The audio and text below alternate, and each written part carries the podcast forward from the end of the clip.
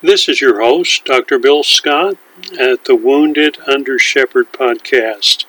Thank you for listening, and I hope that the podcast will be a blessing uh, to you today. Uh, if this is your first time listening, uh, I would encourage you, uh, if I may, to listen to the initial podcast so that you will better understand the purpose and mission of this podcast. Hebrews 6:10 is the foundational scripture for the podcast. It is in that passage where the scripture states that God is faithful and that he will reward those who have ministered to his saints. So I encourage you to look that up, uh, Hebrews 6:10.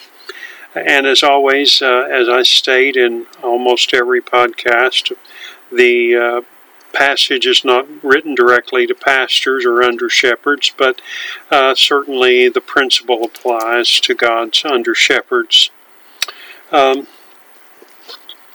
few pastors have the luxury of, of dealing honestly with their doubts, their fears, and, and their emotions, especially uh, if you have been traumatized. Uh, uh, as a pastor, you've been faithful to serve God's people, to uh, proclaim the truth of God's Word, and uh, in most cases, although not all, uh, the handwriting is on the wall, although people often, pastors often don't see it coming uh, when they are dismissed from the congregation. And that, that leaves some very deep wounds. Um, but this podcast is dedicated not only to those pastors who suffered the trauma of forced termination and uh, involuntary termination. This podcast is dedicated uh, to those pastors who have experienced even more trauma than just that experience alone. While that indeed is traumatic because it throws our lives in disarray how am I going to provide for my family now? Uh, you know, uh, churches can just vote you out and just cut you off. Some churches are uh, kind enough to give you a severance package, and although many do not, unfortunately. So, as an under shepherd who has been deeply wounded by God's people, quote unquote, how do we deal with that? I mean, what what do we do? As I've already said, uh, very few pastors have the luxury of dealing honestly with their doubts, their fears, and their frustrations, uh, and all the emotions that go with that experience. There's a number of reasons for that. Most fear rejection or even rebuke from fellow pastors. Uh, others uh, fear being judged and misunderstood Still others uh, wrestle with the pride issue, and uh, that is uh, pretty par for the course, if you'll excuse the golfing expression, uh, for us guys. The result's often suffering in silence. In previous podcasts, uh, I've encouraged the, the wounded under shepherd, that is, the pastor, to journal, whether that be by writing it out on paper by hand or uh, keeping uh, an electronic uh, log by typing it out and saving it in a file. Today I want to broach the issue of dealing with God's silence. There's a pithy saying that goes something like this The teacher is silent during the test. Well, I believe such pithy sayings are intended to be helpful, although I honestly question such uh, sayings. I think it may do more harm than good, to be quite honest, at least in my opinion. So, man of God, you've been faithful to preach God's word and shepherd the flock, but you find yourself betrayed, ostracized, and even ousted. Now, what do you do? Psalms 89 46 through 48 uh, offers the following. And of course, this was written thousands of years ago. It wasn't applying to pastors per se, but you'll get the, the gist of the meaning. The psalmist asks How long, Lord? Will you hide yourself forever? Will your wrath burn like fire? Remember how short my time is. For what futility have you created all the children of men? What man can live and not see death? Can he deliver his life from the power of the grave? And so, in this particular instance, the psalmist is focused upon the silence of God. How long, O Lord, uh, will you hide yourself? Forever? Brothers, uh, sometimes we have those feelings, uh, especially when we find ourselves uh, outed or ousted uh, in, from a pastorate that we've been faithful. Um, think of Job. Think of the anguish that he suffered during the writing uh, or, or during his experience. Uh, we can't begin to fathom the depth of Job's anguish. But he too wrestled with the uh, issue of God's silence. Certainly early on, as is recorded in the book of Job, uh, when uh, Job had lost all his possessions, all his children, uh, only his wife was left and himself. Uh, early on, Job uh, bowed to the earth in worship of God, and but as time passed, Job began to experience the deafening silence uh, from God. Job's three friends came, and uh,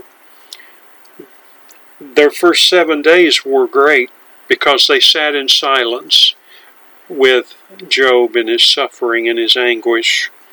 But after that seventh day, uh, his three friends began a, mon- a, dialogue or a monologue, whichever might be the correct way of saying it.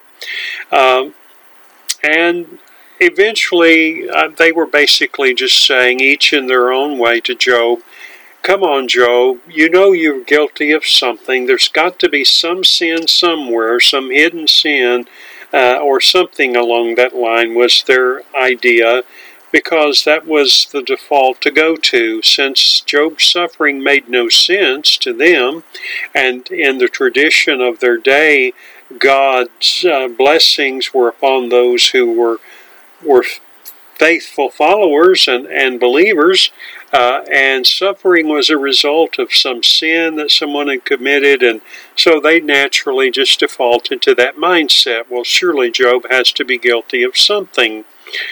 And, dear brother, uh, if you find yourself in the uh, difficult situation of being forced terminated or uh, forced out uh, against your own will, uh, don't be greatly surprised if some of your fellow pastors are not very supportive or not very understanding. Um, I can't explain it. It's it's just a sad reality thank God there are some uh, that are faithful uh, friends, and they're true friends. Uh, but there's many fair weather friends in the pastoral ministry, unfortunately. At least that has been this pastor's experience in 30 plus years of pastoring, having been uh, forced out or put in a situation where uh, you had little choice but to resign. Uh, so that at least has been my sad experience when it comes to pastor friends. Thank God for those few faithful ones along the way who, who stuck beside me. But anyway, you may find yourself there as well. There may be some pastor friend that you assume's your friend, uh, sort of intimating, well, you know, you probably you, you messed up here, you messed up there. Come on, admit it. You know. Uh, when we're struggling with all the negative emotions and questioning uh, related to emotional and physical trauma, what can we do? A.W. Tozer, in his book, The Knowledge of the Holy, uh, made the following observation, and I quote God is said to be absolutely free because no one and no thing can hinder him or compel him or stop him. He is able to do as he pleases, always, everywhere, forever. So, what can we do when God is silent? Well, without intending to sound flippant or uh, offering a pat answer, in all sincerity, we can worship. Really? Really, you think we can worship? Maybe your thought. Yes, we can choose because worship is a choice.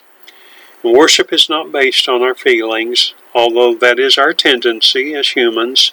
Feelings have a, a proper place. I'm not saying that feelings are completely uh, irrelevant or unimportant, but our worship of God is not based upon our feelings, but is based upon who God is, upon His being, upon His person. So worship is a willful choice to bow before our Lord because of who He is, not because of how we're feeling. And believe me, uh, I I've struggled with this off and on throughout my pastoral ministry uh, when I've experienced those times of God's silence.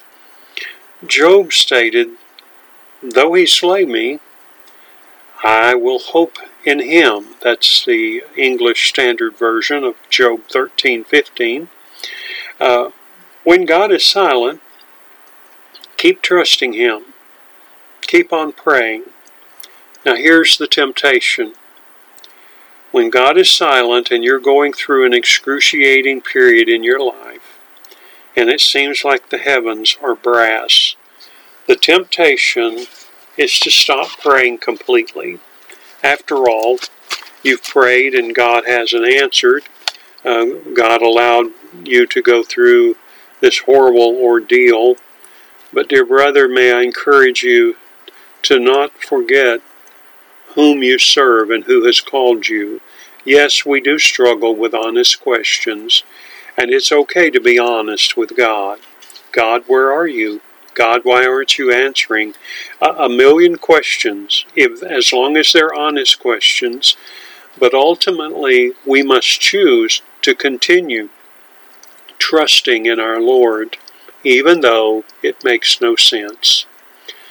Oswald Chambers, in his devotional book, My Utmost for His Highest, he made an interesting observation, one in which I confess I'd never thought of, and perhaps may sound strange to you as well when I first read it. But here is the quote When you cannot hear God, you will find that He has trusted you in the most intimate way possible, with absolute silence not a silence of despair, but one of pleasure, because he saw that you could withstand an even bigger revelation. End quote. I have to confess that was a challenging thought and still uh, something that one would have to uh, think about and, and to digest. When God is silent, the best thing we can do is to continue trusting Him Keep on talking to Him. Keep on worshiping Him. No, my brother, that is not intended to be flippant. It's not intended to be a pat answer. But it can be borne out through the anguish of your soul as God is silent. And as the psalmist, as I read earlier, he asked, How long, O Lord? Uh, you know, sometimes it feels like an eternity when we're crying out to God and we're pouring our complaint out before Him, and He just seems silent. There's no answer of any kind.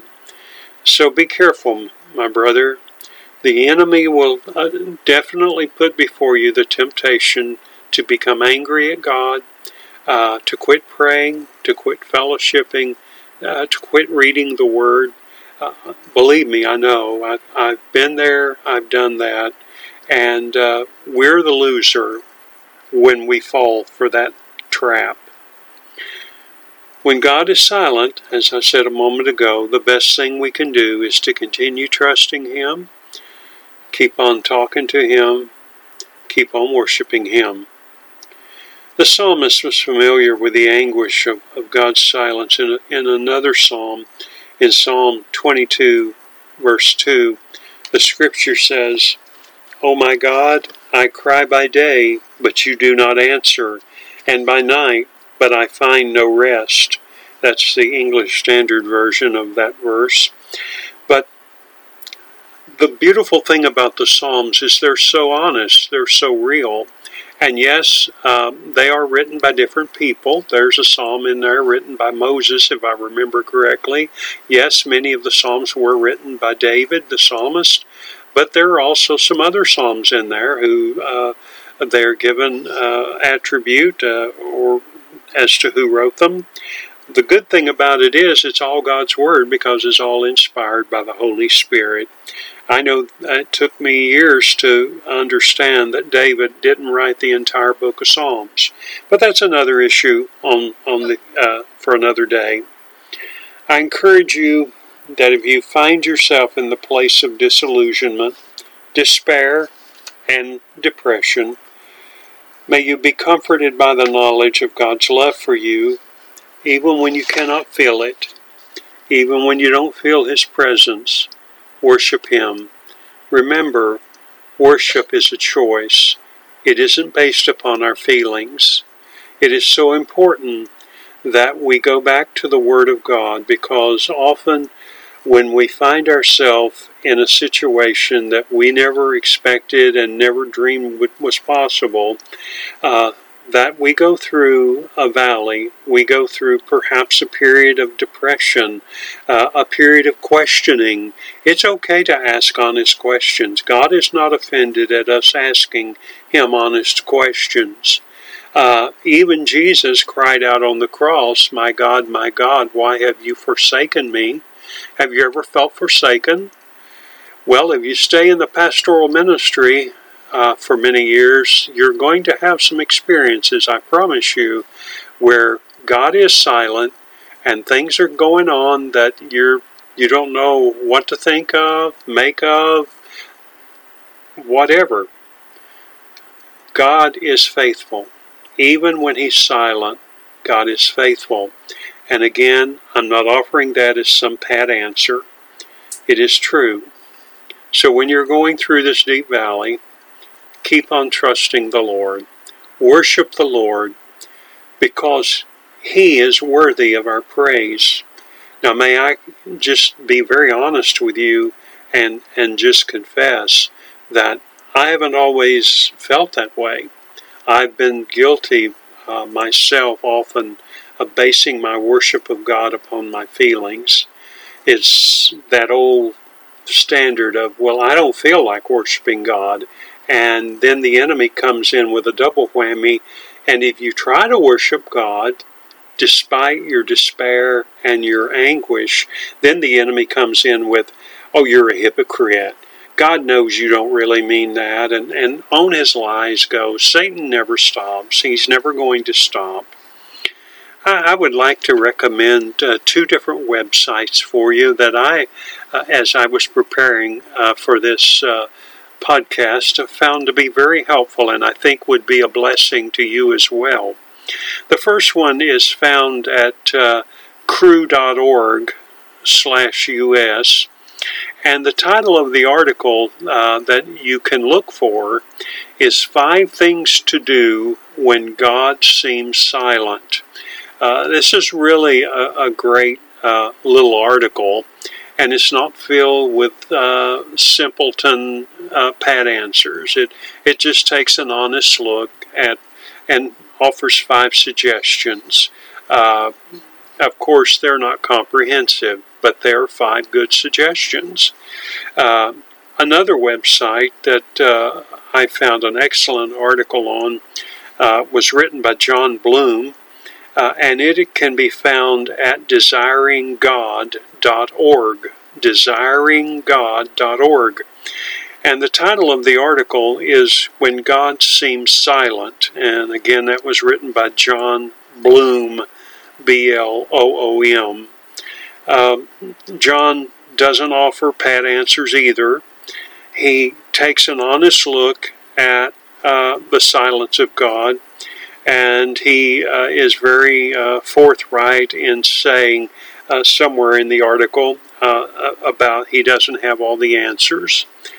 And this podcast uh, fellow, he doesn't have all the answers either. But I have been in that valley more than once.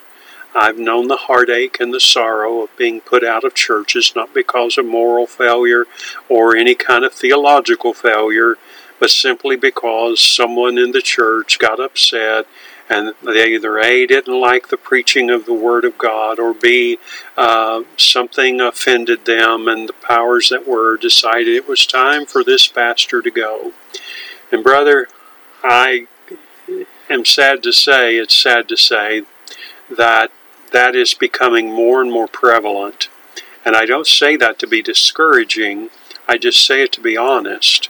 And the pastoral ministry is one of the toughest things anyone can ever do. And as a old professor of mine used to say in Bible college, you better know that you have a calling from God because it is only that knowledge of God's call that will keep you in the ministry. Otherwise, who in their right mind would sign up for this? But God is faithful. God didn't make a mistake when He called you. You're imperfect. You have flaws. You're going to make honest mistakes. Admit the mistakes. Humble yourself when it's appropriate to do so, but don't be a doormat either. Don't be a doormat, brother. God didn't call you to be a doormat. Love God's people. Love God. But trust Him to lead the way. So I'd like to close in saying again that when God is silent, worship Him. Let me pray. Father God, I pray for any pastor who may listen to this podcast, Lord, whenever that may be. I pray, Father, if they find themselves in the dark valley of despair and heartache and, and even disillusionment, Lord, God, I pray that you will hold them close to your heart, comfort them, Lord, and even when you're silent, Lord, may they know that you have not abandoned them, even though the enemy will try to tell them that you have. God, or the enemy will lie to them and say, Well, you, you committed some sin and God's punishing you. Father God, would you just give them wisdom and may they lean on you through this all. And Father, indeed, those whom you've called, you will continue to guide in your perfect way and in your perfect time. For we pray in Christ's name. Amen. May God bless you.